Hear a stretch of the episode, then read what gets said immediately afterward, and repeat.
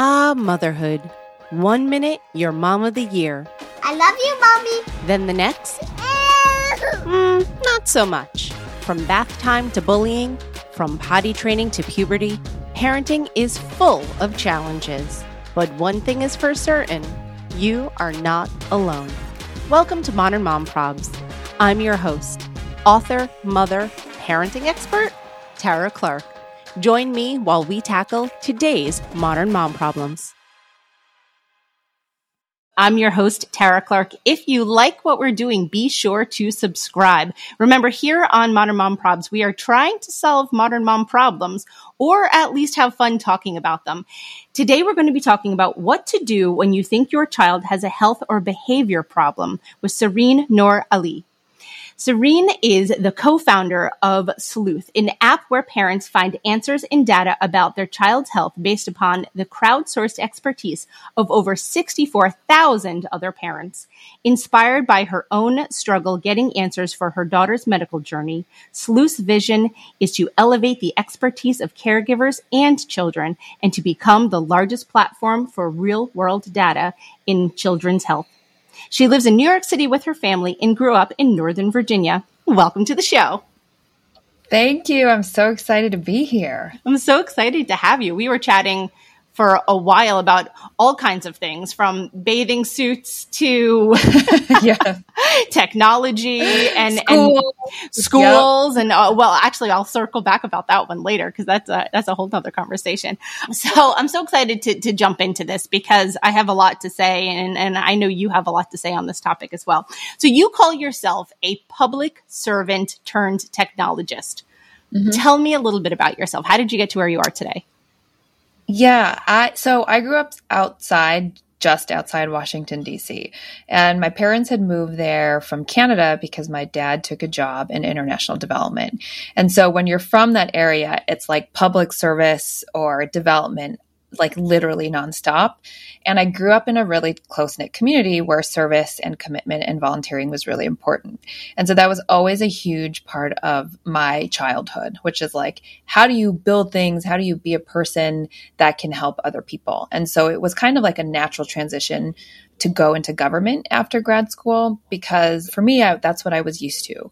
And when I turned into technology, what I really loved about that turn was you could do the same thing with technology, but with a model that moved faster. And I love to move fast. So for me, that was like perfect. The government was amazing, but it was like a little too slow for my pace.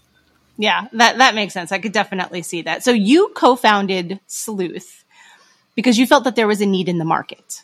And I could totally second that. and so yes walk me through what led you to create it. So there is this moment where I was like, I live in New York City now. And there was this moment where I got a phone call from my daughter's doctor. And I had been waiting for the phone call because she had had a pretty big diagnostic exam. And I was about to get on the subway at 28th and 7th. I got the call before I got on the subway. I ran back on the street and I walked into the lobby of a building and I heard what this woman said, the doctor said, and I fell on my knees. And I feel like that's the start of the story. And what I didn't know then was how hard it was going to be to get information to know what to do next. Because the doctor gave me kind of what was going on, but what really matters is clinically what's happening in your child. So, like, what are you seeing at home? And there's a pretty big divide. Like, you know, she was doing actually fairly well, but I know she needed additional interventions like physical therapy and speech therapy. And I got all that information. Like I thought I was going to get it from the medical system, but they didn't help me find it. They just said this could help, go find it. And so after a long struggle, I quit my job and I got the best information from other parents on Facebook groups, from people who are a little bit ahead of me on the journey.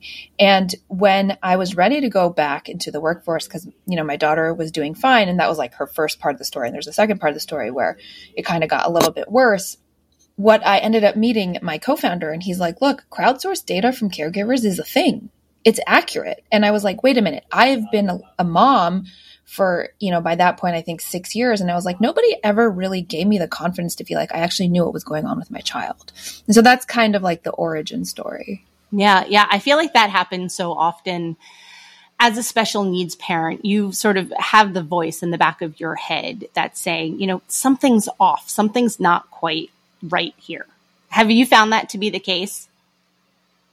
Yeah, I I think that there's this like nagging there's this like nagging feeling of like I wish I could do more. I know something is wrong or like even if not something is wrong, I need to get to the next step to get a final answer. And I think that we a lot of parents feel like well, it's not done. The, the circle isn't complete. Like I can't get my head around this last part. So I need to find out if that's right or not because we get a lot of half answers. And I think our gut is saying you need a whole answer. And so it drives us to figure that out a lot. And I think I've honed that instinct of knowing, but I want to be really transparent. Like I, you know, we talk to parents a lot and they say, trust your gut, trust your gut. I did not have a strong gut in the beginning. In fact, when we got that phone call, I was really shocked because I was so sure everything was fine. And I think it's taken me a long time to excavate myself from the narratives of motherhood of like, I, I felt like a failure that I didn't have that gut feeling. I think now I do because I've really gone inside to hone my internal intuition. But I think a lot of people just have that sense of like, I'm not finished with getting an answer. Yeah, that makes sense about the sort of like finishing the, the stress cycle there. Yeah, exactly. Exactly. Because I think we know when our children need to be better supported. Yeah. Yeah. What happens then, right? Like you and many parents like receive a diagnosis and you go, okay, like now what? Yeah. I think the first thing we do is go online even though everyone says don't Google, I think that's exactly what we do first. And that is actually where we want to be with our startup is like when you're Googling, if your child is talking on time, you have the tools you need to actually track your child and know if that's right. I think you also really go to parents who have been in your shoes. We go to Facebook, we go to the mom groups, we go to TikTok. We are just trying to find someone who can hold our hand through this moment to get us through. And then the challenge is, is like there's a lot of information. And the, the challenge at that point is like, how do you sift through the information and get the accurate information?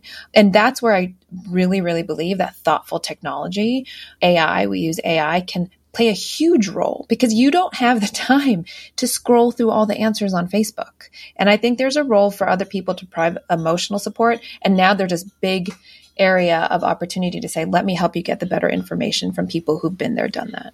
Yeah. And, and because not all of the information is accurate or not all of it is helpful. So it's a lot of time spent and, and wasted, if you will, trying to like sift through the proper nuggets the things that are yeah, going to be beneficial. Have to be hard, you know. Like I think about motherhood, and I have this perception that everything has to be hard, but actually, not everything has to be hard. We have Instacart, right? Like that makes growth Right. Like there's these things that can make our life easier, but I think there's this narrative of like, because so many things are hard, like we don't have good parental leave policies because it's hard to balance like life and work. So it feels like everything has to be hard, but actually there are these areas where like it doesn't have to be hard. It doesn't have to be hard to buy our kids clothes, for example. It doesn't have to be hard always to get answers for what's going on with them.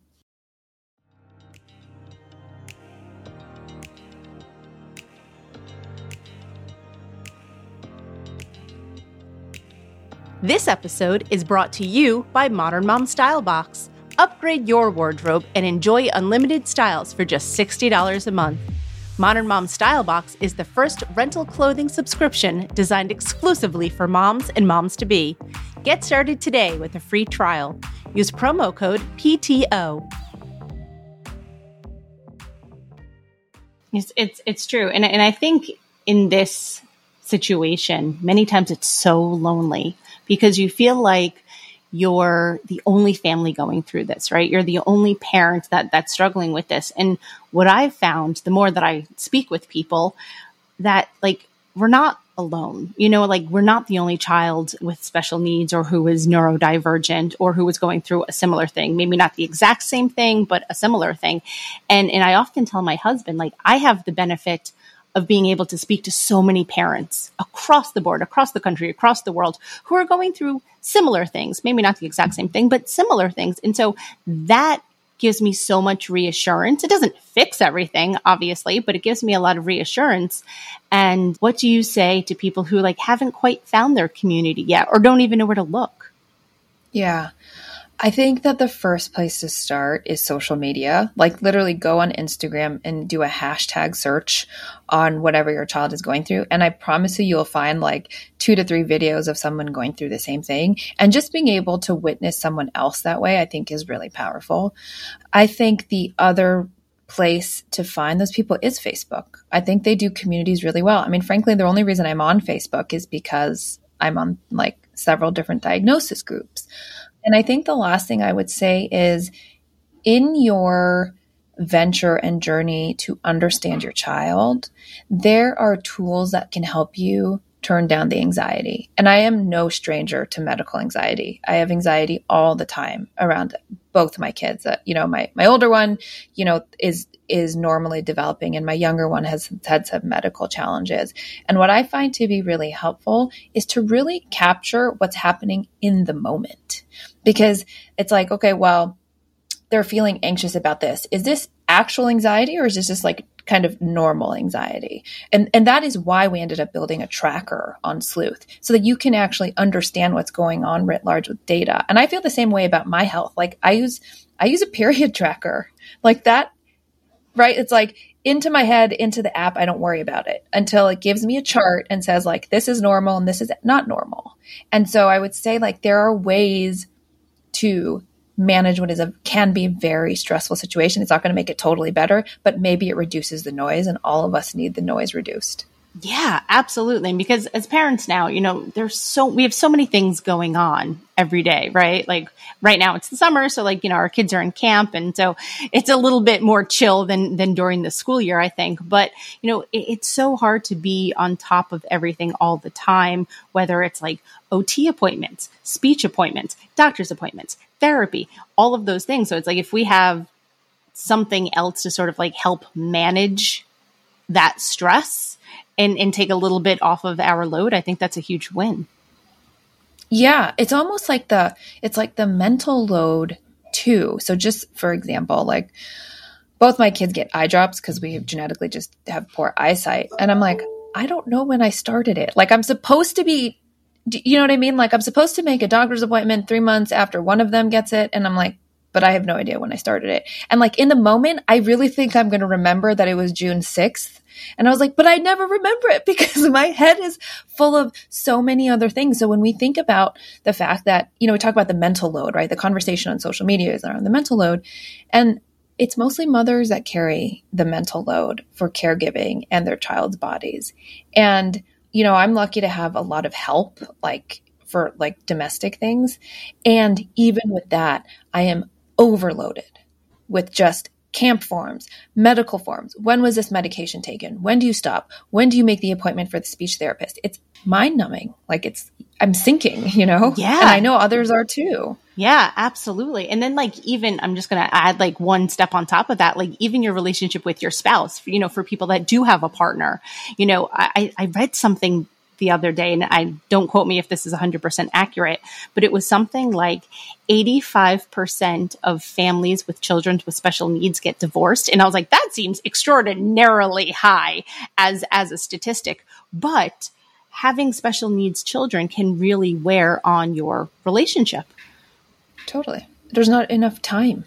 There, you know, there's not enough time to cultivate a relationship. I mean, at one point I had a, there, there are all these like really subtle nuanced things that we have to do to make sure our children get what they need. And one of them is creating a really good rapport with teachers and therapists and people in the ecosystem. And that takes so much of your interpersonal energy that you might have otherwise been putting in your family, but you're putting into the people that are helping your family. And there's only so much you have in the tank. And like, so like that statistic is sad and unsurprising when you think about the day to day heaviness. And this is true of whether one considers them having to, a child of special needs or not. All child children have needs, right? Whether you have a diagnosis or not, there's just, especially post COVID, there's a lot more on our shoulders because there's a lot more on their shoulders emotionally. Yeah, yeah, and obviously with the pandemic, didn't necessarily help the mental health of our children either. And so, you know, they're and again, I'm not going to quote a statistic on this, but it was something, you know, extraordinary. More kids needing to see mental health professionals about anxiety and depression post COVID. It's so real. I hear stories about it literally all the time from providers. And just, I'm happy to see that there's like more solutions coming to the market because I think it's really hard to know what to do. I mean, we we have an anxiety quiz on Sleuth and we think of ourselves as like here's your first point of entry, like we help you know what's going on. And so we're mm-hmm. talking internally on the team, but how do we help people get to where they need to go? Because we also know there's a shortage of providers. Yeah. That's absolutely true. Do you have any recommendations on that? It's such a good question. I mean, I think that, I mean, how can anyone address the shortage of providers? I do think there are startups that on the telehealth, but I think I've told a couple friends about the coping cat books for anxiety, and that worked really well for my older one, actually. And so you can kind of do that at home. And then my friend who's a child psychologist pointed me out to there's actually an online course. I think it's copingcatparents.com, and you actually can you get taught how to help your child through it. And I've had both of my children work with child psychologists, and I can say that you know one of them it really helped for the short time they did it, and the other one it didn't because I and I think that I can do a lot at home, and that makes me feel a little bit stressed but more empowered too. That like actually we can walk through it because a lot of it is behavior change. Yes, yeah, so much of that is. You know, another one that I love is GoZen check them out. GoZen Love, I think, is the Instagram account, and GoZen is the is like their main website, and they have courses and printables and worksheets and videos and all kinds of stuff. And I really, really awesome. want to give them a great shout out. Yeah, I think you would you would like them. I should put you in contact with them because they're they're very they're good people. So coping cat, I'm going to write that down because that sounds amazing. And my son loves cats. So Aww, if there if there was a cat that would be telling him, you know, positive things, then that's a okay. Well, I, can I just tell you something really funny? So yeah. when my older did it, my, my, my older daughter did like a social skills anxiety class, which was so great for her, and she got to meet other kids her age. And they had a worksheet about things that stress them out, and I'm pretty sure my daughter wrote me. in one circumstance, she was like, "When Mama says this, I feel stressed," and I was like, "I can handle it." Yes. Good feedback. I can handle it. We can work with this. And so I kind of loved the the dynamic because she was you know she used a tool that helped her say how she was feeling. But yes. you know fair warning. Yeah well that's true. But that is really constructive criticism i have to say. That that's yes. very impressive. Yeah. My son is currently in a program called tap outs it's tapouts.com and that is a weekly preventative mental health coaching session. Oh, wow. And so far so good. We're about mm, two or three weeks into it and he really likes it. And after each session, they take like a questionnaire and he ne- accidentally didn't submit it yesterday. So I was able to see it this morning and it was really cute because I could see the things that he wants to work on and like sort of to get insight into his thoughts. And so I love that. And then I submitted it for him. So he, he received credit, but we need to I get links to, to, all these. These are great resources. These you know what? Awesome. I really, I'll, I'll, put it in the show notes because they, I think there's, they're super important to be able to offer, you know, these resources to, to people out there. So I love that. And, and obviously like sleuth is, is, such a game changer. I I absolutely love what you guys are doing over there too. Thank you.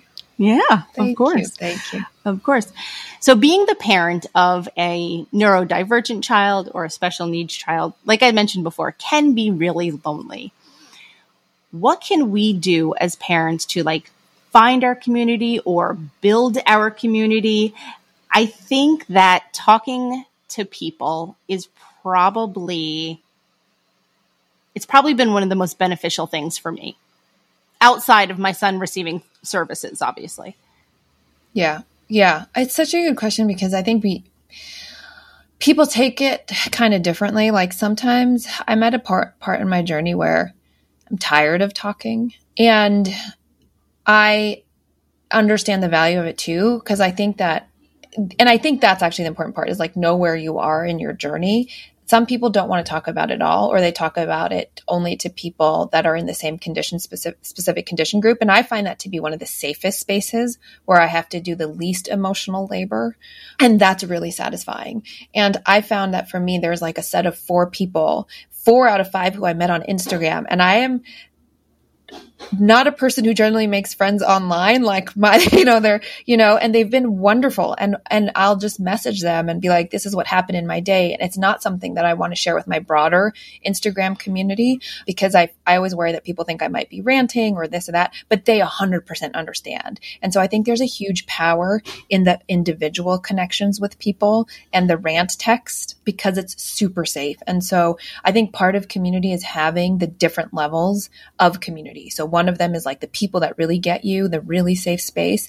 And then I think we get to choose how we talk about it to other people. And the way that I talk about it to people who have different lived experiences is I want to be witnessed like please don't put your terms on me. Please don't tell me that you know my daughter struggles with this medical condition for a reason. That's not anyone's story to interpret except hers.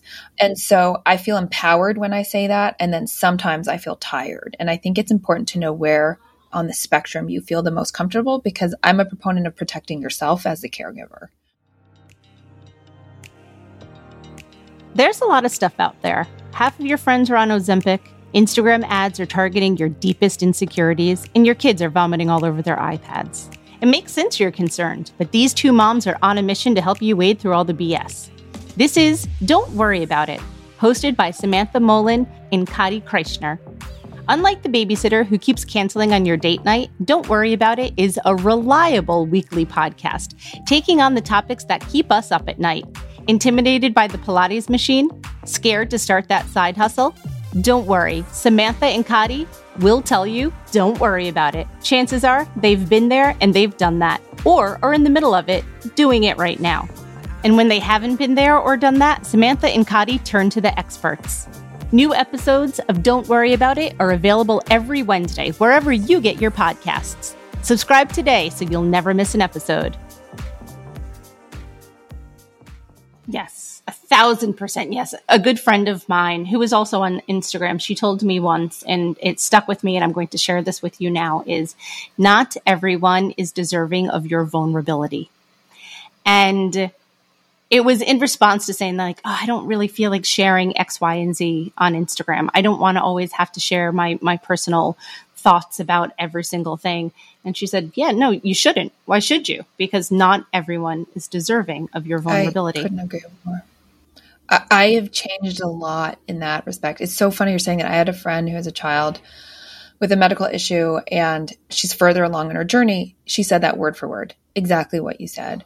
And it really spoke to me as well because I think at a different part of my journey, even a year ago when things were so raw and my daughter had just come out of the hospital, there was some kind of catharsis I had by posting about what was going on. And now I feel a lot more protective. And I think it's because we're not in the acute stage. And so sometimes I, I think that there are misperceptions when I'm that vulnerable.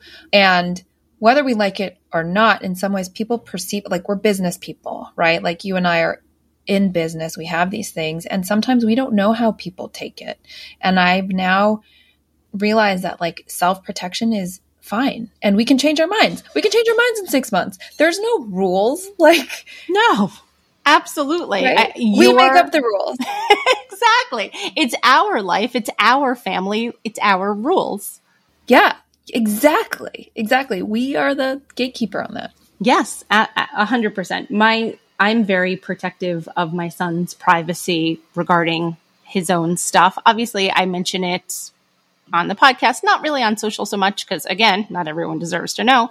But so I do talk about it on the podcast, but I really am so protective of him because I would hate for someday it to be used against him that someone said, Oh, your mom was talking about this online or, you know, she was airing dirty laundry and, and stuff like that. And, and I think that we as parents, you know, have to be responsible to them for that as well. Yeah. Yeah, because this phase is quick. Yes. You know, like their yeah. their thoughts on this might be very different if they're able to, you know, you know, share that what they think about it.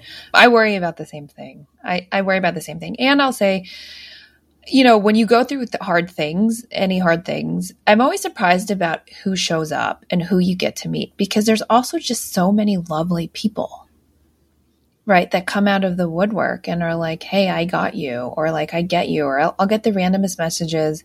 And sometimes I feel like a little bit narcissistic because I think social media is like a, you know, it feels weird to talk about yourself. I, I hate it. Yes.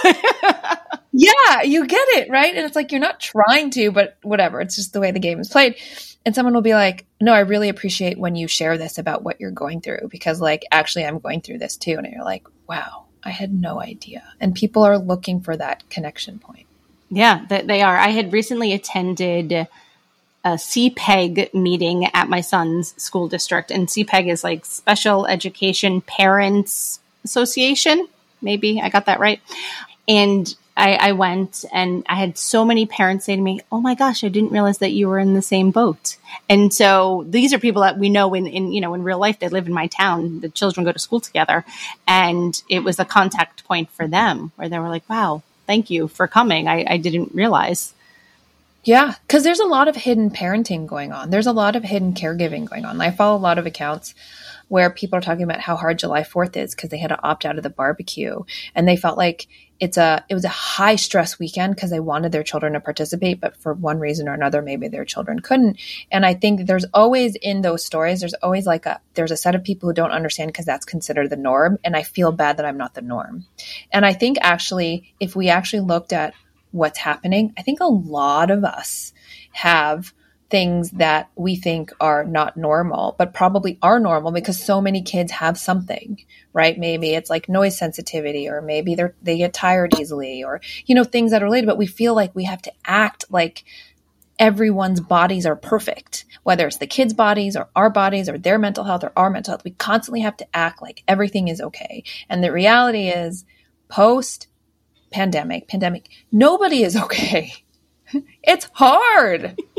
yes. Why are yes. we pretending? You know, it's true. And all, you know, also like pre-pandemic, it probably was the same way, and we just weren't talking about it. So at least now that totally. we could like get it out on the table and and all talk about that, and and you're like inspiring me to like create some content about that kind of thing saying like it's okay to leave the party early it's okay to leave the barbecue it's okay to not go to the fireworks you know like all, all of those those things because like that happens in my house a lot and and at first we used to feel bad about them but now you know what we don't feel bad about them i think now we're starting to embrace it really I think it goes also to the community thing. A friend of mine who I saw is like a doctor that works abroad, and she was talking about how, you know, she was an emergency doctor here and no one healed. Everyone pretended like there was no stress from the pandemic. So I asked her, well, what happened when you were abroad? And she's like, well, these are people that are still in community with each other. So there are healing practices, there are ritual practices, there are ways to address and name and witness the pain that we all went through individually and collectively. Because she's like, I don't know anyone that came out of this unhurt and not traumatized. But here in North America, we just want to feel like everything's fine. Everything's fine. I'm fine. You're fine. We're all fine. And it's like, well, no, actually, no. I mean, like we can be fine. It's not like the end of the world, but like we could start by acknowledging it and then we'll get there. But if you don't acknowledge it, where are we going?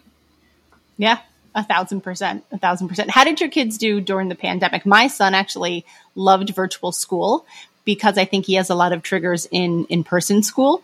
So obviously, it's always like depends on the person's personality. But how did your daughters fare during it? They had a great time. They were young enough that they were like, oh, we get to be with mom and dad 24 7. Like, this is awesome. But I always find myself wondering how older kids did because I've heard some stories that it was harder for some kids. So I think the younger the kids, like the labor was more, but maybe they were protected. Mm-hmm, mm-hmm. I, I agree. I agree 100%. So tell everyone where we could find you. I feel like I could chat with you all day, but maybe we'll do it like off camera. Likewise. Likewise. Please check our app out. You can find it on the App Store. It's called Sleuth, S L E U T H, which, fun fact, means a family of bears, as well as the definition that all of us know. So it's kind oh. of inspired by the idea of being a mama bear and a papa bear because we'll do anything for our kids. That's amazing. That That's so much fun? fun. Fun fact. fun fact. And you can just go on hellosleuth.com and download the app. It's in about six weeks. We're, we're going to be releasing something really, really exciting, but you can check out what we have now too. Awesome. Fantastic. I love it. Thank you so much for being here today. Thank you for having me. This was awesome.